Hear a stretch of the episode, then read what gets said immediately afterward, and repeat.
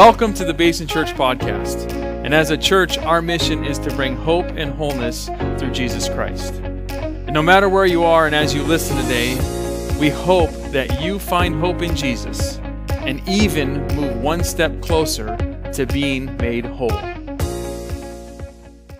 You know, there are some people who like to be around people, and there's some people who don't. Right? There are some people who love it and like they, they energize off people. And I don't get these people, but they do. It's like they, they almost have to be like the center of attention and they're all just, yeah, yeah. They're, they're, people energize them. And then there's some of the rest of us where we have to get energized not around people. And the interesting thing about, about that is, is relationships. And some of us have deep, deep relationships. Some of us have a lot of acquaintances. Right? We have relationships. We have a lot of acquaintances. Others of us, we have like four or five friends and we go deep with them. Maybe less than five. But you, you think about it. And when it comes to relationships, we need relationships. Now, when I was in my early, early 20s, maybe even back in, this is kind of a defensive, and this is probably something I don't want to admit publicly, but I will. Um, in, in the early 20s, I just, it was kind of a defensive mechanism for me. And when I would be around people, I was a type of person where I didn't really care if you liked me or not. Like, this is who I was. Either take it or leave it. Like, I understand there's not going to be, I'm not going to be everyone's flavor and not everyone's going to like me, and I understand that. But it's also kind of a defensive mode because if they don't like me, then they don't like me. It's their fault, not my fault. But the reality is, is you really, if you would really ask me in my 20s and even now, it's really deep down inside me, we do. We want people like us. We want to have solid relationships. We want a good reputation. We do want that. And there's a lot of times where I've said in life where I, I've kind of gone, well, I don't care. I mean, I've acted like a fool plenty of times. Well, I just don't care what people think. Right? I, I don't, you know, especially when you're parenting, it's like, well, I don't care. They're not answering to God for my kids. And, and so you have all this, this just thought process, but really what it was for me was it was a defense mechanism. And maybe you're like that and maybe you're not, but it was like, take it or leave it. I don't care if you like me or you don't. But the reality is, is, is we, we kind of push people away, but relationships are something we need. And relationships is a place where we find belonging. I mean, you can go and, and look at the one thing. There's many things we get in a relationship, but the first one, I believe, we get belonging. Because when you have, when you belong somewhere, you feel accepted. And let's just put it this way. Nobody wants to be alone. Like we can say, yeah, we, we re-energize with, without people, but honestly, does anyone like going to the movies alone? No, we don't. You like to do things, you like shared experiences with people. And so there's a sense of belonging. Loneliness is, is kind of that thing that, that nobody wants to have. Nobody wants to admit that they're lonely. And so we, in relationships, we have that, the loneliness is fulfilled. Meaning that, that we have companionship, that we have people, we have belonging. And if you even go further than that in relationships, you understand this, and is that people always deep down inside you me it doesn't matter what age you are it doesn't matter it, it, it is in, inherently in everyone. You want to be loved and you want to be accepted. Hands down love and accepted. And when you're in a healthy solid relationship you get that. You have love and you have acceptance. And in a healthy relationship isn't it true that that person wants the best for you? That you have a peace of mind, that you have companionship, that you have, uh, they are not selfish. They're actually putting you first. In a healthy relationship, there's something, and in a healthy relationship, you feel loved, you feel accepted, and, and, and really, really, out of that blossoms trust. And in the foundation of any relationship is trust. So when you, when you understand this, that every relationship needs to grow, there's a desire to grow, there's a desire to move in a different direction, but I think you, you can look at your relationships. Let's, let's do this. Your relationships are defined. And every relationship needs to be defined. So if you were to take out your cell phone, and we went out to lunch today and you showed me, let's just take your cell phone in, in how it relates to your relationships and your contacts. So in your contacts, you have people who call you and you don't answer the phone because you don't know them. You call those people like, I just don't know them, I don't answer them, I don't text them, I don't call them. There are some people in your contacts, whether they're coworkers, whether they're former co- coworkers, they're acquaintances, you occasionally text them, you occasionally uh, call them, but that relationship isn't really deep. So you define that as just kind of a surface relationship. And then if you go even further, if you look on your phone, you have that favorites option, right? And if you're anything like me, my favorites have all the people who I talk to or text most of the time. And I, will just give you a little secret. Mine are in order of how important they are. so some of my friends are like, where am I on your list? Am I above your, above your sister? Am I above your brother? So it's just kind of a running joke with my friends, but it, it goes down like that. And because I can tell you, if you looked at my phone, I would tell you who's important to me. I can tell you who my vital relationships are. I can tell you who I talk to for advice. I can tell you who I share my life with. And those are not just surfacey ones, those go deep down and they're solid. But what about your life? What does your life look like? What does your contacts look like? What does your relationships look like? Because every relationship needs to be defined. Every relationship. And so when you think about even kind of when you get in, if, if you can go back to when you're dating or have been dating or there's something that happens in this type of relationship where you're you're together but you're not together. You know, you're kind of hanging out and you're trying to figure out what are we and where's this going because you want to define if this is not going anywhere, then I'm out. Right? I'm done. Like if this is not growing, if this is not pursuing to something, then I'm out. And, and most people want to know. So we want our, our relationship to define and we really want it defined when we're dating or we're pursuing something eventually where it's going. So the thing about this is we have all these relationships and we define these relationships. But there's one relationship I think gets neglected. It's defined. But there's one relationship I believe that gets neglected on a day in, day out basis and sometimes a weekly basis. And that's your relationship with Jesus. And today you get to really define and be honest with yourself my relationship with Jesus, if I was to define it, how would I define it? Because the thing about Jesus is, is when he was preparing to die, preparing to do what he needed to do, he gathered his all his disciples and he gathered them uh, at Caesarea Philippi in the northern part of Israel. And he began to gather them, and, and these guys have been with him. They've seen him heal people. He's raised people. He raised Lazarus from the dead. They've seen him touch people's eyes and eyesight come back. I mean, you're following Jesus, and this guy is amazing. And now he's about to go and, and, and die. And so he gets his disciples around and he begins to ask this question. He says, What do we have going on here? You followed me for about three years. They follow him eventually for three and a half years. You're following me for a couple years now, and I want to know what's going on. And how would you disciples, how are you going to define this relationship? Because Jesus, for him, he knows what the relationship is all about. Because he got these 12 men, and these 12 men, he knew in his mind that when he left the earth, these men were going to begin to carry on what he was doing and the work that he was doing. But did they, nest? did they, did they really understand it? So we're going to look at a passage in Matthew, and Matthew was one, and it's in Matthew chapter 16, and what Jesus begins to do is he begins to define what he wants them to understand about the relationship. And, and what Jesus knows and understands is sometimes you can follow someone, but you can't necessarily get it all the time.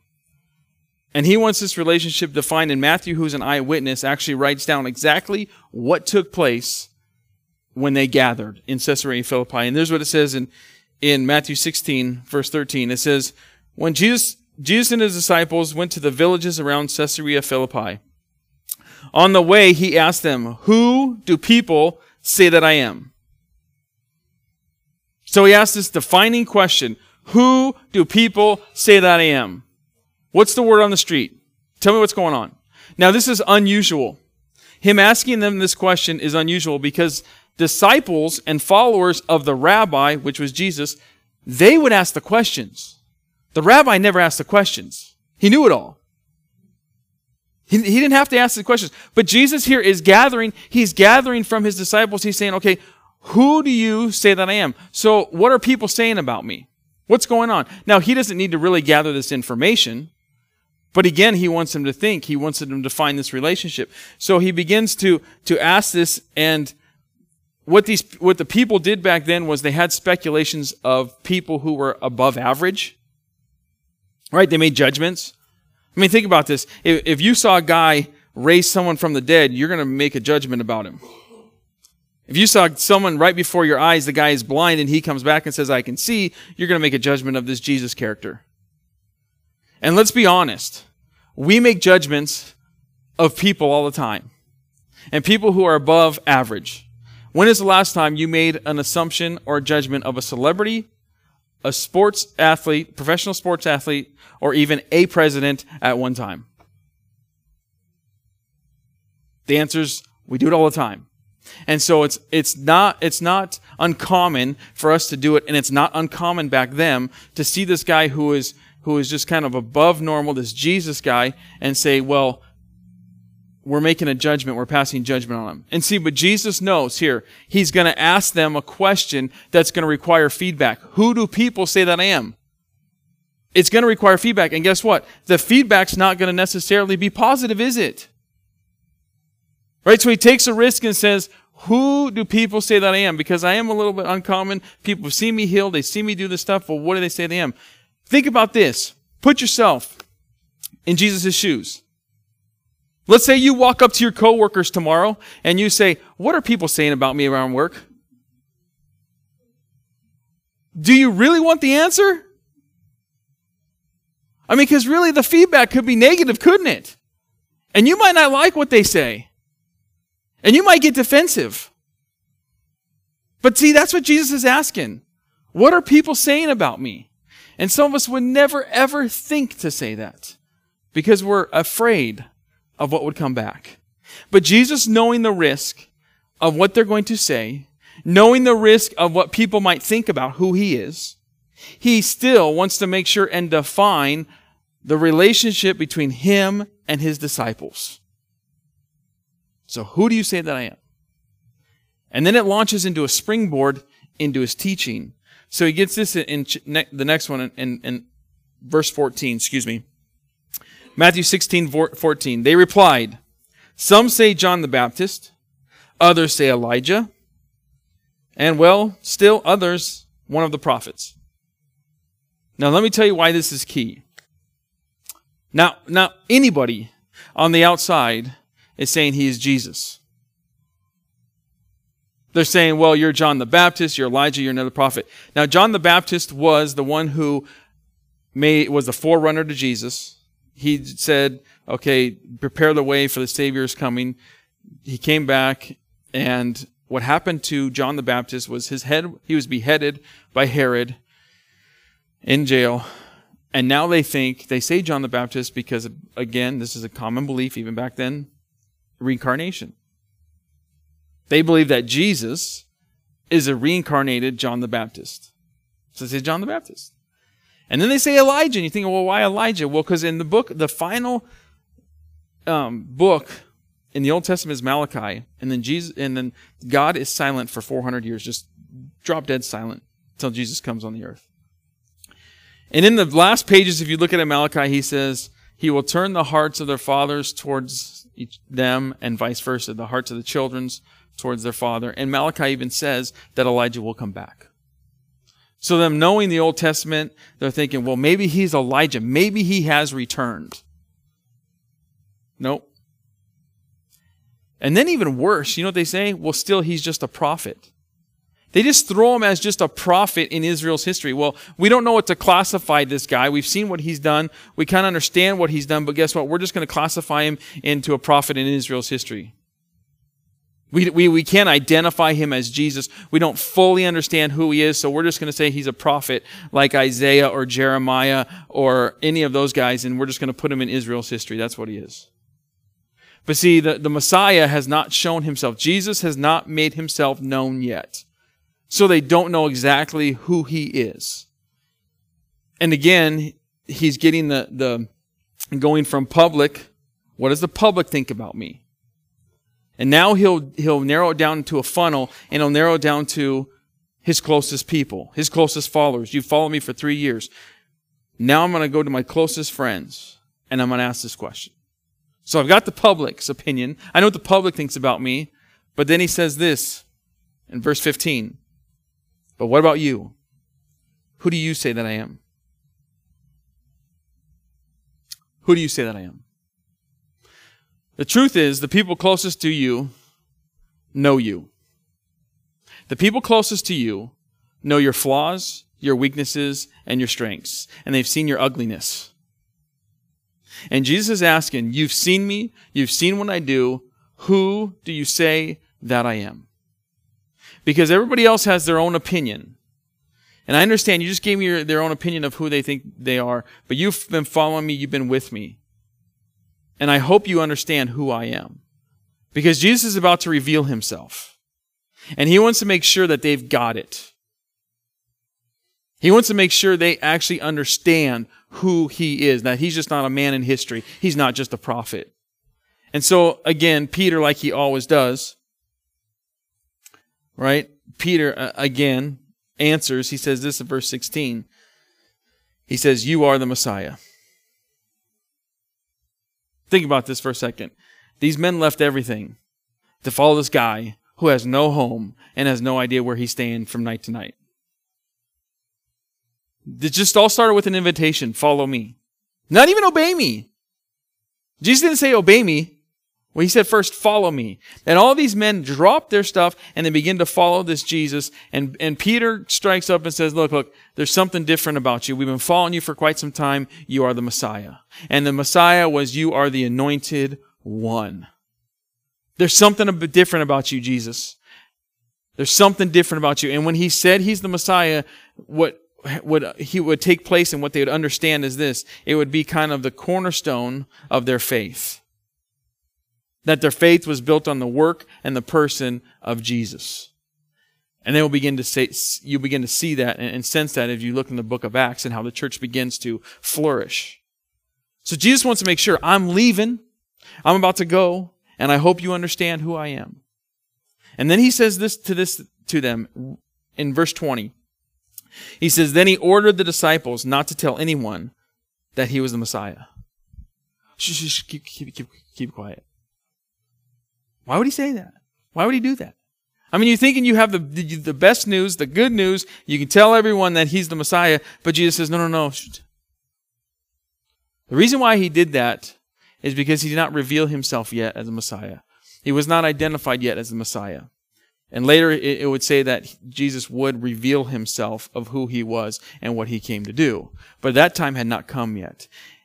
And in Jewish culture and Jewish thought, they always believed that the Messiah would come and he'd be from the, the line and lineage of David. And David was this king, a man after God's own heart. And they believed that in, in the oppression of the Roman Empire at the time, that this Messiah would come and overthrow the Roman government. But he told them to be quiet because of this. If they went and told everyone, then all of a sudden an army might start to gather. And an army start might to gather, and then all of a sudden you'd have the bloodshed of enemies on their hands.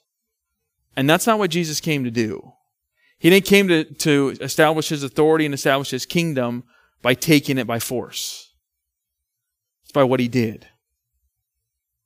And so you begin to see what Jesus talks about, what he wants to understand. And look, he's just not talking to the disciples. Jesus is talking to us all to, to us today. How would you define your relationship with Jesus? Because here's the bottom line and what he says is this. He says relationship with Jesus begins with confession, but doesn't end with concealment.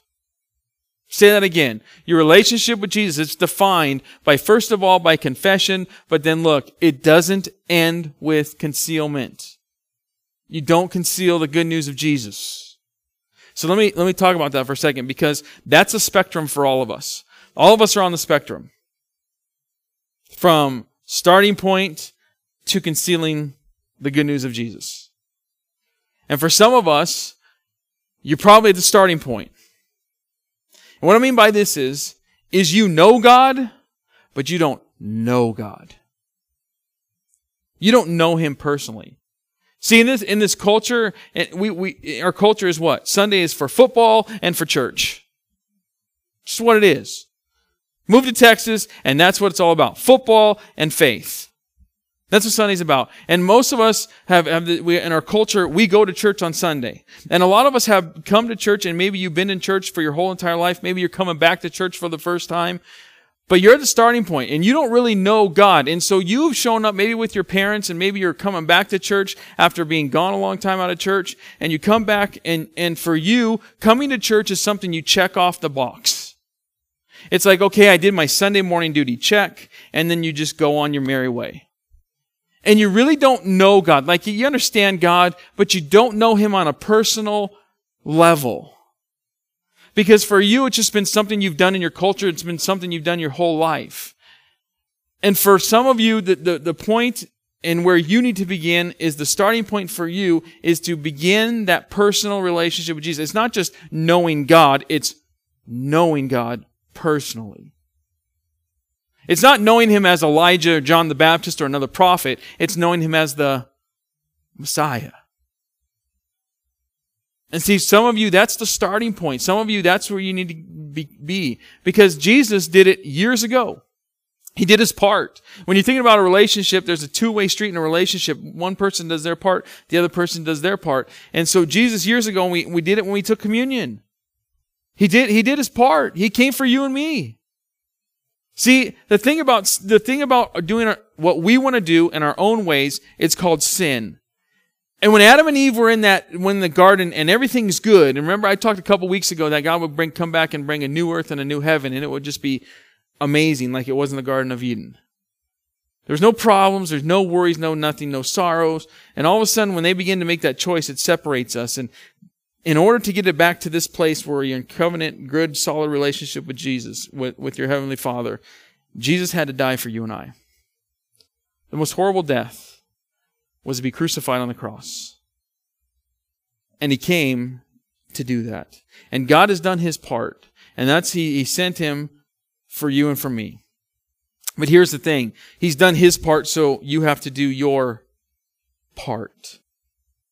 Right? You have to accept the invitation. And maybe you're here and maybe you've just checked the box off for so long. But today, maybe the Lord's saying, I want you to know me personally. Stop playing church. Stop playing religion. I'm not Elijah. I'm not John the Baptist. I am not a person. I'm just not a prophet. I came because I love you so much. And for some of you, that's the starting point. And Jesus, He's saying, look, I want you to place your faith, your trust in me.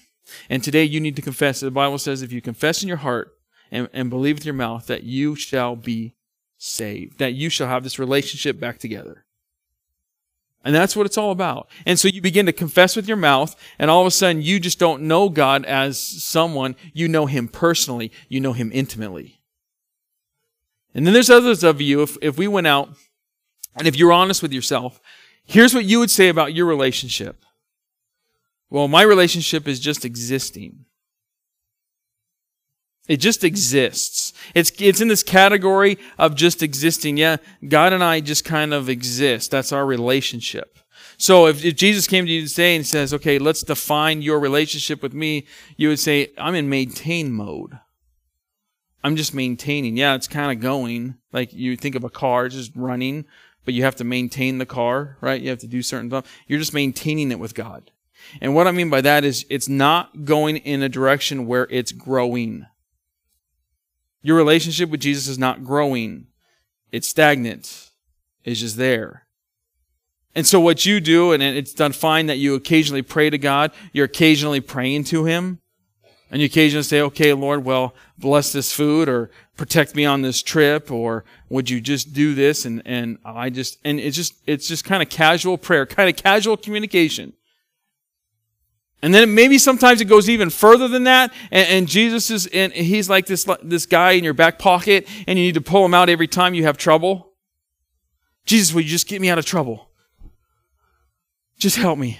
Would you just help me? Or my, oh, oh, oh my gosh, here's what I need. I, I need, I need, um, protection. I need health right now. I need, um, I just need you to intervene. It's kind of like you just pull him out of your back pocket and go, can you just intervene right here, right now? And that's the extent of your relationship. And God's like this genie. He's like this, oh, I need help. Rub the lamp, and, and he's going to do what he wants to do. And for some of you, you're like, okay, well, he didn't do what I asked him to do. What's going on? There's danger in that. You know what the danger is? And this is why people get mad at God is because the relationship is always on this I'm just going to take from God and I'm just going to always get, ask and rub the genie and say, "Okay, God, this is what I need you to do." And then when he doesn't do it, you're disappointed, you're angry, and you say, "God doesn't work and faith doesn't work, so I'm not going to place my trust in him anymore." But you got the relationship wrong. He doesn't do what you want him to do. You do what he asks you to do. You obey him. It's not the other way around. You don't tell him what to do. He's the creator of the universe. But sometimes we think that God, we can just have him in our back pocket and throw him out when we need when we need help. Look, that's just maintain mode. That's just crying out. He's a genie to you. And see, the relationship is this. In a relationship, and I've said this plenty of times, in a relationship, there's a give and there's a take. And people who always take wear out the giver. And the people who give, and this person always takes, the person that gives, they get frustrated. Well, why don't you ever give back? You're selfish. And then you get in a big argument, you get in a big blow up. And all of a sudden you're like, I'm not doing this anymore. If you're just going to be all about yourself and you can't think of anybody else, then I'm going in another direction. So they define the relationship as this person just always takes, takes, takes. And look, here's the thing about God God's relational design for you and me is not just to take, we give and we take in the relationship. And see, it's not defined by, hey, I just want you to, I'm going to rub my lamp and you show up when I want you to show up. Or I'm just going to maintain. It's not what God wants. God, you know he want, what He wants for you? He wants an intimate, personal relationship with you that is not stagnant, that doesn't maintain, but that grows. Healthy things grow unless it's a disease. Right? Healthy things should grow. And your relationship with Jesus should grow and grow and grow. And that's what he wants for you. He wants to be, he wants to know you intimately. He wants that on a daily basis. That's what he wants. So there's some of you that exist, some of you need a starting point, and then there's others of you in this room. You're like Peter. Yeah, he's the Messiah, and I get that. But there's this thing that where it's kind of stopped at that point. And yeah, your relationship might be growing, but the problem is is you have the best news in the world and nobody knows about it. Nobody knows about it. Because you kind of have this idea that it's just, I'll just conceal it. I'm not going to talk about it. Or we don't live our ways in such a life, like Sarah said up here, that we live in such a way that we are light that illuminates and salt that makes a difference. And so people don't know if you really follow Jesus. And so we kind of conceal it. No one's going to know. But see, here's the thing about Peter. Peter, after Jesus dies, and Peter who makes a mistake, Peter who denies Jesus three times, Peter gets up there, and on the day of Pentecost, the Holy Spirit comes through like a wind, and they begin to speak in, in different languages, and all of a sudden he gets up there, and he begins to talk and speak and preach. And here's what he says in Acts chapter 2. And this is Peter, the man who said he's the Messiah, the man who messed up. It says in verse 23 and 24, this man, was handed over to you by God's deliberate plan and foreknowledge. And you, with the help of wicked men, put him to death by nailing him to the cross. But God raised him from the dead, freeing him from the agony of death, because, look, it was impossible for death to keep a hold on him. It was impossible. So he gets up there and he begins to tell them what happened and why they killed Jesus. And then he says this in verse 37 But when the people heard this, they were cut to the heart.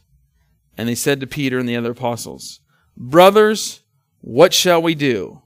And Peter says this Repent and be baptized, every one of you, in the name of Jesus for the forgiveness of your sin, and you receive the gift of the Holy Spirit.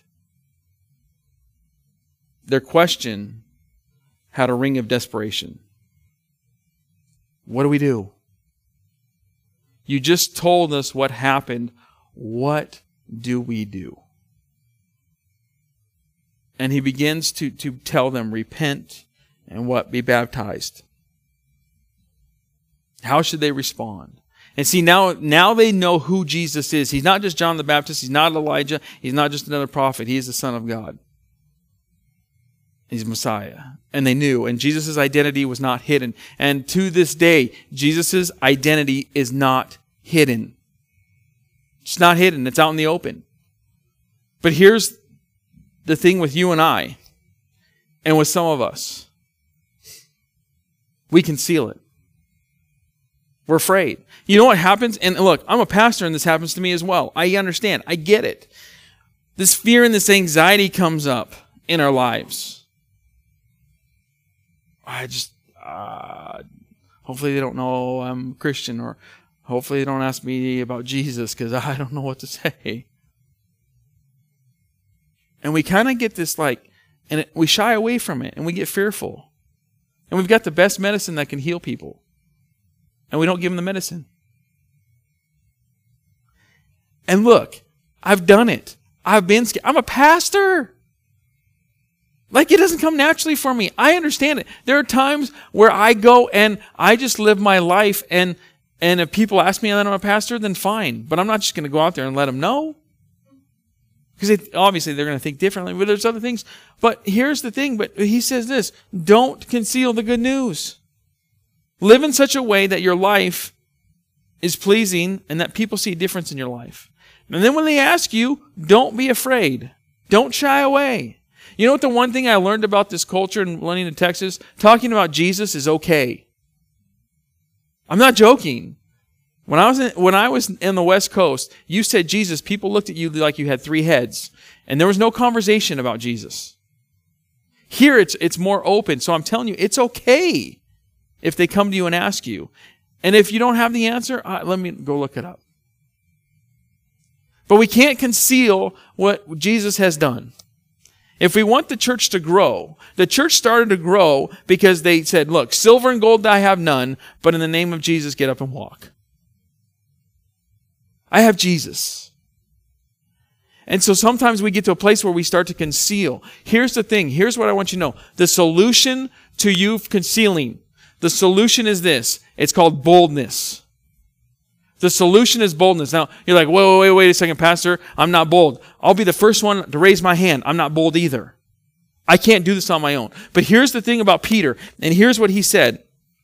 He not only preached it, but then what happens is, is he gets thrown into jail for saying silver and gold and raising this guy and healing this guy. They throw him and John in jail. And when they throw them in jail, they're trying, they're trying to figure out how to accuse them and, and they don't know what to do with them. And here's the thing about John and Peter. They are thrown in for touching a guy and talking the name of Jesus. They want him to stop saying the name of Jesus, want to stop saying it. So they throw them in jail. And here's what Peter and John say. They say, all right, Lord, can you just help us get out of prison? No, they didn't say that at all. They didn't say, hey, Lord, bless me, help me. Jesus, just come out of my pocket and deliver me out of the jail. Here's what they said. And it's shocking. And I love this verse, and it's something I try to aspire to do every day. And here's what it says in, in Acts chapter 4, verse 29. It says, Now, Lord, consider their threats and enable your servants to speak your word with great boldness. It didn't say, now Lord, consider their threats and protect us. Lord, consider their threats and let us get out of jail. Lord, consider their, their threats and would you bless me, help me, and protect my family. It's would you please enable your servants to speak your word with boldness. Basically, we're not going to shut up. And we're going to keep going and we're going to keep talking. Great boldness. And see, for some of us, here's the thing. You're not just going to go out there and say, well, I'm going to be bold today. the pastor said, so let's go do it. No, it's not going to happen like that. You rely on the power and the work of the Holy Spirit in your life. You get up every day and you say, Lord, if there's an opportunity for me to tell someone about Jesus, then I'm going to walk through the door. But here's what I need, God, because I'm afraid. I need boldness. Because as a pastor, I get a little scared. So I can imagine what you, what you feel. But here's what we got to do. We got to rely on the Holy Spirit and just say, hey, Lord, would you just do a work in our lives? Would you do something in our lives? And would you just help us to speak your word with boldness? Let's just do that. And the church will begin to grow. But we can't conceal it. So here's my here's my kind of question to you. God is calling you to define your relationship with him. And where are you today? Where are you today? Just be honest with yourself. Because there are times in my life I would say I've been in these stages. There's times in my life right now I am in a certain stage. I get it. But see, the, the thing about relationships is the most important relationship gets your attention and you're going to move in that direction. The most important relationship in your life is going to get your attention and you're going to move in that direction. If you don't move in a specific direction or specific relationship, what's the relationship going to do? It's going to dissolve. It's going to just, just done. And if you're not growing in your relationship with Jesus Christ, it's going to fizzle out and dissolve. And that is not what your Heavenly Father wants for you. He doesn't want it to dissolve. He wants it to be intimate, close, and to know you. He wants to fully know you, and He wants you to fully know Him. And here's the thing we can't keep silent. And we just need to be at that place where we say, God, give us boldness. Give us boldness. Because we all know someone in here who doesn't know or have accepted the love of Jesus that needs it. And maybe God is waiting for you to say, I'm willing. Would you give me boldness? So I don't know where you're on the spectrum, but I just want to pray for you and I want you to be honest with the Lord. And if you're at a place where you need to confess and just say, Lord, I need to know you personally. I've been going to church checking off a box. Just say, Lord, I today I just would you forgive me of my sins? And would you come in my heart? And would you just do a work in me? And there's others of you. Here's what I want you to ask when I, when I start to pray and just give you a few moments with the Lord. If you're maintaining, ask the Lord to get out of maintain mode. And ask the Lord for forgiveness for thinking that He's a genie. And say, Lord, not my will, but yours be done. And allow Him to do that. And then finally, if you're concealing and you're scared, I get it. It's not going to happen overnight, but allow the Lord to touch you and say, Lord, I'm going to make one step forward. And today I'm saying, give me boldness to respond, to act as salt and light. Or when somebody asks you, what do I have that's different? Give me boldness so I can speak. That's what I want. Thanks for listening. And if you would like more information on our church or you'd like to visit us in person, you can go to basinchurch.org. And as always, we hope this content helps you on your faith journey.